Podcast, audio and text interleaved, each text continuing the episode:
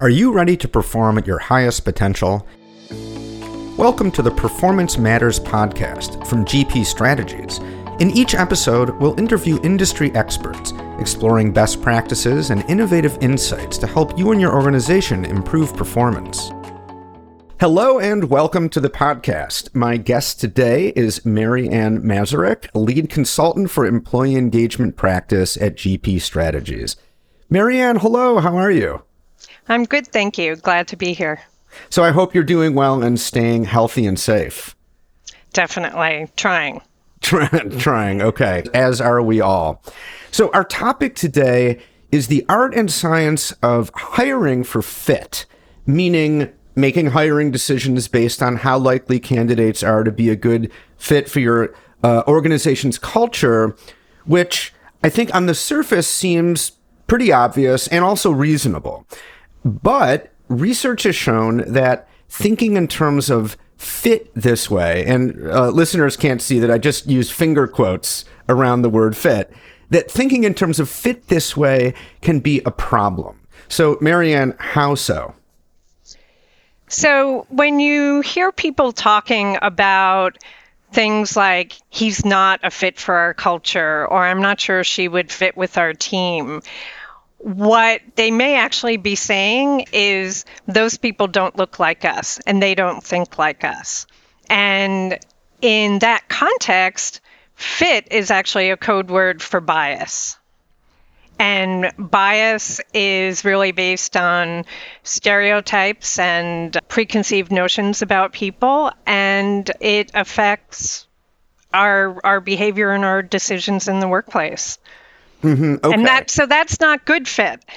Okay, so that's not good fit. So obviously you don't you, you don't want to make hiring decisions based on very narrow biases and you mm-hmm. don't want to end up with a workforce consisting of people who all are in lockstep, who all look the same, who all think the same and just follow along with the crowd. But at the same time, you also you don't want to hire someone who is obviously going to be a bad fit, meaning who has all kinds of red flags that might suggest that they're going to cause problems or not thrive in your organization. So, what's the best way for leaders to thread that needle and to develop a talent pipeline filled with a diverse range of candidates who are independent thinkers and creative thinkers, but who are also going to be a good fit for the organization in a good way?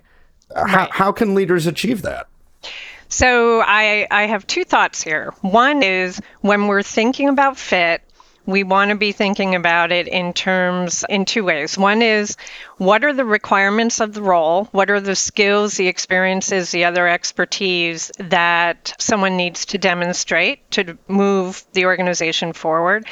And how do these people connect? Do they engage with the organization's mission and stated values? Are they energized by who you are as an organization and what you stand for? So, when you're thinking about fit, you want to focus on the role and you don't want to focus on your own values, you want to focus on the organization's values. So, that's what we mean by fit. Then, the second part of your question is like, how do you make talent decisions based on that? Right. And one of the tried and true true ways to do that is actually behavior based interviewing. Hmm. And it's not just the interview itself. What you want to do is identify what are the requirements of the role. You want to think about the behaviors associated with the values of your organization. You want to make sure you ask questions that uh, reflect that analysis. Then you want to make sure that you're asking everybody the same questions, whether it's someone coming in from the inside or someone who's moving from one team to another. And then you want to have a sense in the decision making process, you want to really keep to that objective analysis. So, what you don't want to have happen in a conversation is something like, oh, she would, she, we really connected. We really clicked. And I think she would be a great addition to our Friday night game night. Instead, mm. you want people to be talking about the examples that the candidate gave of how they acted quickly and made decisions, which I'll use as an example because that's a value of an organization I know. Okay. So that would be so one question that you might ask is simply can you tell me about uh, a situation where you had to act quickly and make a tough decision? How did you go about that? That would be right. an example of mm-hmm. that kind of questions. Can you give me some other examples of the kinds of questions that'll help you get beyond that? And by you, if you're, you know, a hiring manager or an HR person doing an interview to help you avoid hiring people who are going to be fun to hang out with or you just feel like oh they're they that you personally mm-hmm. what other kinds of questions are you going to ask to get at what you're really looking for so the questions themselves should be focused on a particular example or situation. So you had a, a great example there where you said, Can you tell me about a situation mm-hmm. when? Then you can follow up by saying, What what did you need to do? What did you do and how did it turn out? So there's actually a model a lot of folks use. We talk about it often with clients, which is a STAR model. So it's situation, task, action, result. So if you focus on specific examples, that's a great way to then explore specific requirement or behavior innovation is another good one where it might be tell me about a time where you were presented with a, a problem and you couldn't approach it in the way you normally would how did you handle that? What did you do differently? That type of question will reflect innovation. What is actually more important than the question is the process of making sure that if you have a number of people talking to candidates and being part of the decision making process that they're all asking similar questions mm-hmm. and that you ask everybody who you're talking to the same question. So if you ask me about innovation, but then you ask the next person about what they like to do on Friday nights, um, there's an inequitable process there. So the yeah. consistency drives equity in so the process. Do you want to ask similar questions, or do you literally want to ask the same que- the same question? Same question, same question, same order, actually. Mm-hmm. Okay, because it's a more scientific process that way. Mm-hmm. Then you get a data set based mm-hmm. on asking the same questions, and you can compare one candidate to the other more accurately. And without going too much further into the weeds of behavior based interviewing, you actually, the other piece of the process is you want to make sure that you have agreement on what a good response is mm. so that everybody is using the same touchstone when talking about whether or not someone's a good fit. Yeah, okay, that's great because I was going to ask, what are you listening for? And let me follow up. So, you have to have some agreement on what a good answer would be, or at least what an answer would be that would put one candidate above another. What are some red flags that you're listening for that would say, ah, ooh, this person in fact might not be a good fit in a good way, right? That that this person would not be a good fit, not based on biases, but in a way that could actually be a problem for our organization. So I think you want to pay attention to the specificity of a response. And sometimes you need to do a little bit of follow up digging to push up. Someone's using language like we, we did this, or, and they're not using I language.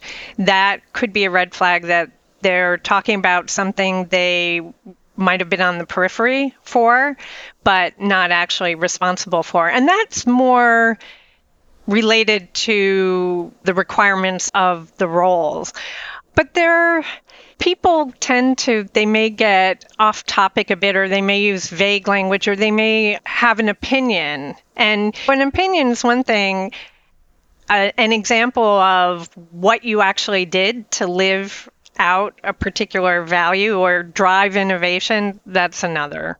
Mm-hmm. Okay, good. Very interesting. Now, you said before that what you're trying to avoid is leaning into your own biases and making hiring decisions based on what a person looks like, obviously, or just that they're going to be they're going to be fun to hang out with at, on game night. But but at the same time, is it not at least somewhat important to gauge someone's personality, insofar as you, I'm guessing here, right, that y- you want to hire people who you get a sense they're going to get along with people. They're going to be a good colleague. They're going to be someone who people do like to be around. D- does is there any place for that at all? If you can get to that with the types of questions that I've described, yes. I would say for the most part, no. And I think this is one of one of the challenges we have. So in terms of getting along, if you ask a question about how someone worked with team members or handled conflict, or there are specific questions you can ask about your work environment that can give you a sense of how people will fit in. But you have to be really careful because I'm pretty extroverted. I think out loud if I'm interviewing someone who doesn't talk a lot, I can't make the that that's potentially bias against someone mm. who's more introverted. If, and I might say, gee, Jeremy didn't really say much. And then uh, have that influence the decision making process. And that's not fair. That's really an example of bias. Okay, fair enough. So now uh, another factor is the pool from which you're looking for candidates, right? So how much does that matter? To what extent should leaders and hiring managers be thinking about expanding their candidate pool? It is so important. And it is also, I think, one of the hardest things for leaders to do. Certainly, HR recruiters have an understanding of that. And, and leaders do, I think, intellectually every, everybody gets that you want to have a larger pool to to have as your pipeline and yet the challenge is there's not a lot of time managers and leaders are really hiring managers are really busy and you want to go back to the well. If something worked in the past, it's um, really tempting to say, let's go back there. And I've seen this happen in a number of organizations. There was one large technology firm I worked with, and they had, I would call it education bias. Essentially, their, they had, especially in their early years, they had pulled from Caltech, MIT, and Stanford as places where they pulled their software engineers. And great schools makes a lot of sense, but it limited them in terms of their candidate pool. But and it had worse effects because it also was a disengagement factor for the people who worked there who didn't go to those universities. So there was, it really wasn't an inclusive environment. And what we're driving for is diversity and inclusion. So you want people who look different and who think different and have different experiences. And you also want those people to feel like they're valued and they can contribute fully and that example, where there was such a, a focus put on a few universities, really undermined diversity and inclusion. Mm-hmm. Mm-hmm. Okay. I think it's only natural for HR folks, for anybody really, to keep returning to the, the same talent pool, to gravitate mm-hmm. toward candidates who fit certain criteria, to, to do what you've been doing it can be really hard to break those patterns. We all have biases, right? Some that m- most of the time we're not even really aware of them. So, what can leaders do to challenge HR to mix it up a little bit and change some of those ingrained patterns and habits? And it's interesting because in some cases, the leader needs to say, I need to expand my pool. In other cases, HR needs to convince the leaders mm to do the same because expedience and aversion to risk are definitely factors.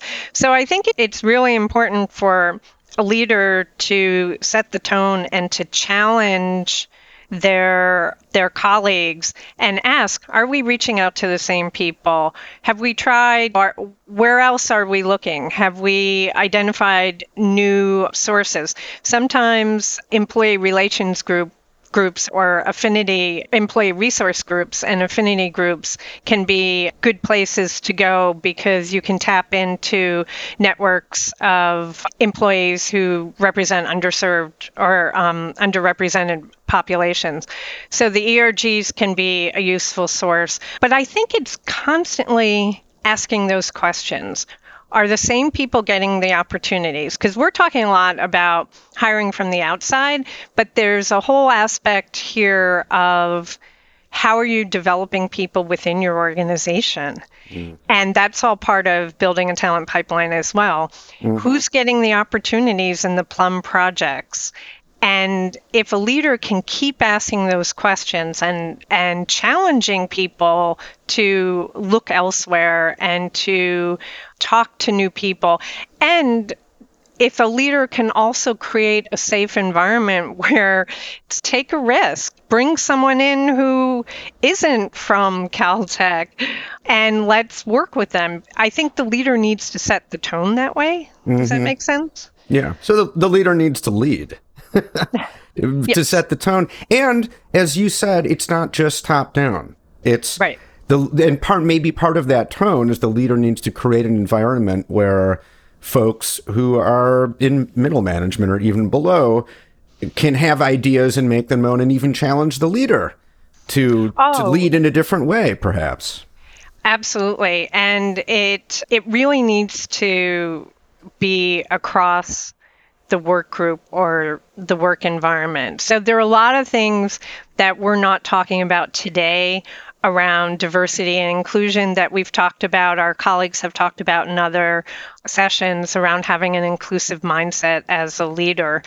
And that's not something that you just have at the top. It's really something that frontline managers need to hold. And the challenge with mindset is you need to stay aware and be purposeful and keep it on your radar. Mm-hmm. And in it's not always easy to do that. And when we're talking about talent management and the um, types of things that you and I are talking about today, talent management sometimes gets pushed aside so that it's something you do in addition to the business, like your mm-hmm. day job. And the reality is, if you're not paying attention to that, it's going to end up biting you down the road because you're not going to have the the skills and abilities and the creativity that a more diverse workforce will bring you. Yeah, okay. Great point. And and really it leads to my next question which is what's really at stake here? So what what happens when a company doesn't keep that top of mind, doesn't make the extra effort to develop a talent pipeline that's going to result in that diverse workforce? Part of the consequence is going to be you're not going to have a diverse workforce, but so what? So I think there may be three consequences here. One is you may not achieve your goals as an organization. And there's been a lot more research now. There are a number of studies that are um, equating more diverse organizations and diversity um, in these studies is usually ethnic, racial, and, and gender. But the organizations in the top quartiles of diversity have higher financial returns. So there's research out there that's connecting the dots on business results. Then you have additional studies that say inclusive teams tend to have higher retention and they also tend to be more innovative and productive. So these are teams where you not only have people who come from different backgrounds and different ways of thinking, but they're in an environment where they can speak up and they can contribute and they feel valued. That's really important to have. Mm-hmm. The third piece is if you're not seen as a diverse and inclusive organization, you're not necessarily going to have a lot of success in recruiting people to change that picture. When nowadays, as we're talking, unemployment's higher than it was a year ago. But you still need to be an employer of choice, and you still need to be, people want to work in an environment where there are other people like them, where there's a, a commitment to diversity and inclusion and it's not just in words but it's in actions. So mm-hmm. that that once you're that can be a really tough situation to dig yourself out of.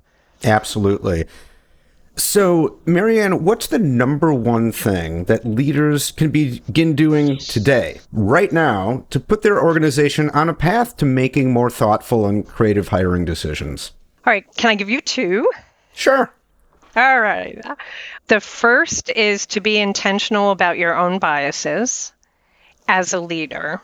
And again, there are a lot of, there's a lot that's been written around having an inclusive mindset. But I think being paying attention to your own biases will then help you with the second piece, which is really remembering to ask those questions and setting the tone and saying we need to build out the pipeline. We need to fill these positions, but expedience cannot overrule or outweigh diversity and inclusion. And expedience cannot end. Let's make sure when we're talking about fit, because that's actually where we started the mm-hmm. conversation, we're looking at fit with who we are in, with the mission of our organization and the values that um, we hold dear and the requirements of the job. So okay. it's not about who who your best friend is going to be. Mm-hmm. Yeah. So it sounds like what you're saying is, if you want to have a diverse workforce, you need to make that a priority in an, yeah. in a very explicit way, or it's not just going to magically happen. Yeah, and it's hard. I it's it's easy for me to talk about it and I acknowledge that it's it's something that requires an investment of time and effort and purpose. Mm-hmm. But I think yeah. it's worth it. Yeah, it's and it's a process, right? Not something that yeah. just happens right away, or you do it once and you're done. I was having a, a similar discussion recently on this topic, and the person I was talking to made the good point that achieving this might be getting even more difficult because now that companies are more open to hiring people from wherever they are and, and not requiring them to move so that people can work remotely, there's more, the competition is more fierce for the top talent. So if, if part of getting the best candidates means, as we've been talking about, diverse candidates and meaning people who who value diversity and are going to help promote that in your organization, you're not alone. A lot of companies are looking for that. And so it's going to take even more effort and more deliberate action to to make that happen for your your organization. It's an interesting. I, I think it cuts both ways because at the same time we were talking about expanding the pool. All of a sudden, you may not need to stay in the New York City area. You mm-hmm. may be able to go to other parts of the country. So there's opportunity there, and I think you want to you want to move on it mm-hmm. so that what you're describing doesn't happen. Yes, indeed. Marianne, thanks so much for a really great discussion. Thank you for having me. And to our listeners, thanks for listening. The Performance Matters podcast is brought to you by GP Strategies. Together, we can create a world where business excellence makes possibilities achievable. You can subscribe to the show anywhere you get podcasts and listen on our website at gpstrategies.com/podcasts.